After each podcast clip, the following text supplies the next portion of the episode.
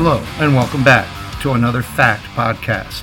I'm Dr. Fred Clary, founder of Functional Analysis Chiropractic Technique, a chiropractic technique based on breathing and movement.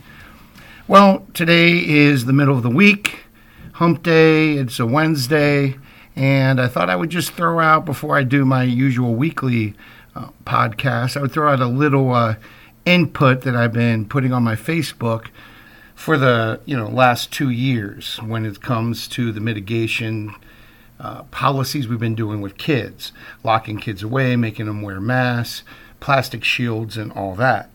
And that is immunity debt. Immunity debt. D E B T, like a debt you owe somebody. There's a nice little article that's been floating around in the Lancet. That's like the big deal medical practice journal in the United Kingdom and pretty much considered a good source of information. And there's a nice little uh, editorial in there about it. Plus, there's a there's some articles out there if you really look for it.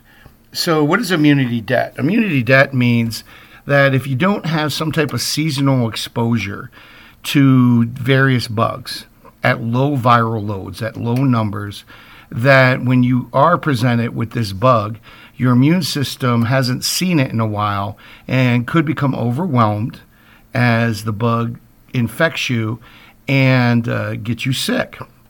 So basically, our immune system is designed to constantly taste, constantly reach out to the environment.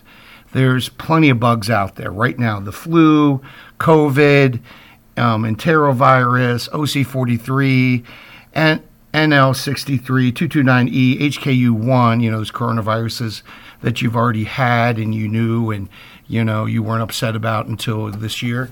Um, those coronaviruses are out there and you're getting those. Enterovirus, rhinovirus, different bacteria, fungi, mold, spores. All those are uh, all over you. And your immune system constantly reaches out and touches those and you know makes antibodies or makes some T cell memory so it can come back and recognize it as a foreign invader and smash it, eat it, chop it up. So what we've done because we got so freaked out about COVID is isolate those with a strong immune system, those with a thymus gland. That's where the word T cell comes from, thymus cell. We isolated those people that have those, that's 0 to 12 years of age, those with thymus um, glands. Our thymus uh, gland doesn't work, our, uh, organ does not work. Our thymus organ does not work. Um, it's shrunk down at our age if you're in your 20s, 30s, 40s, and 50s. So we've uh, taken the strong immune systems out of the herd, hid them, and of course now we're manipulating them um, yesterday was the first day that they allowed the jab for five year olds.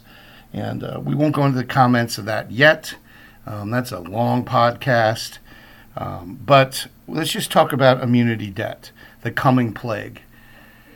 There was a book written some time ago, 1994, I believe, called The Coming Plague. You can find it, probably can get it for 50 cents at a used bookstore. But it basically said because of unclean water and antibiotic use and other things that oh, because we're using antibiotics for everything, that um, pretty soon these bacteria will become antibiotic resistant. That's why they've started to yank um, um, antibacterial soaps, you know, off of uh, your uh, of your sink because you know, we're realizing we're actually creating stronger bugs if you fully sanitize your hands. Well, sorry, soap and water do kill bacteria. You just need regular uh, soap and water, and even the uh, the antibacterial ones do not fully eradicate the the bugs on your hands. Um, we'll gross you out later in another podcast about what you really look like. So, what does this mean? Immunity debt. It means that if we don't get our kids out there to t- to taste the environment that they're going to get really sick. And by indirect assumption or assessment that the bugs are going to get slowly stronger because there's nobody out there beating them up. So they mutate up in uh, virulence not mutate down or stay the same. Wow that's a big deal. So just want to cover that a little bit. Want to just get that out there that, you know, your kids need to eat a little dirt, drink water from the garden hose outside, play in the garden, play in the sandbox at the community center, and variously be around a lot of kids and wrestle with them, share dolls, chew on the corners of a table, all those things that children used to do up until two years ago. So, what does this mean? Well, RSV, which is nasty, RSV does kill um, respiratory syncytial virus, does kill little kids. And because we've not out there, we've now created a stronger version of it. And it's not going to affect me as much as it's going to affect newborns and younger infants um, and the you know zero to two maybe zero to three years of age because they're the ones affected by it. So because we were afraid of a cold that does not affect zero to age 11, does not affect zero to age 14, at least in the Minnesota statistics that I'm putting out. Um, that you know it, it's 99.99999 survivable, but RSV is can be deadly for kids. It was deadly in 2018, deadly 2019. It all, you know, flu and RSV disappeared because I think they were overcalling COVID. That's the only explanation you can have. You know, bugs like this don't disappear.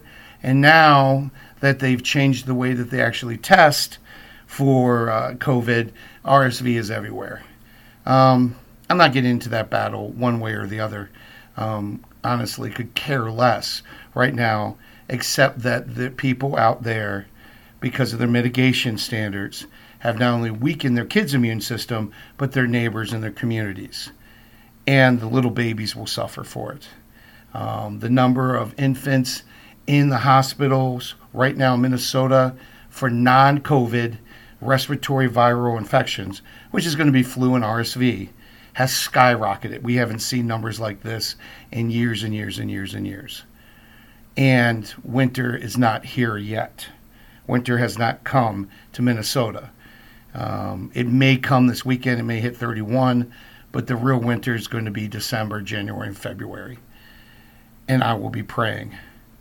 I'll also be praying against the stupidity of leaders and so called scientists who can't read PubMed, can't read their basic biology book, and never took critical thinking. And now we're paying the price because you thought your keyboard these keyboard jockeys thought they were so smart following a political thing instead of science. and we still don't know a lot about COVID 19 because we're not doing the work. And we should do the work of why it affects the ACE2 receptors in some more than others, and even in apparently healthy people. Do they have genetically weak ACE2 receptors? Were these people going to have type 2 D diabetes in 10 years? Were they going to have um, high blood pressure? You know, um, hereditary, quote unquote, high blood pressure because they have janky ACE2 receptors. We, we haven't done the work. We're too busy making this a political thing instead of being smart, keeping the kids out there because they're not getting hurt, and now we may be giving them something that's weakening them. One thing we did do to weaken them is the mitigation policies. You should know better, people. And I give, I, I put full onus and full responsibility on those who should know better. And if you if your excuse is I can't read medical textbooks and I can't read that stuff, you have Google. Just take your time you spend more time watching Netflix series than you do learning how your immune system works. Take your time to learn this so you're not going to be taken advantage of. And learn a little bit about immunity debt. And this has been another Fact Podcast.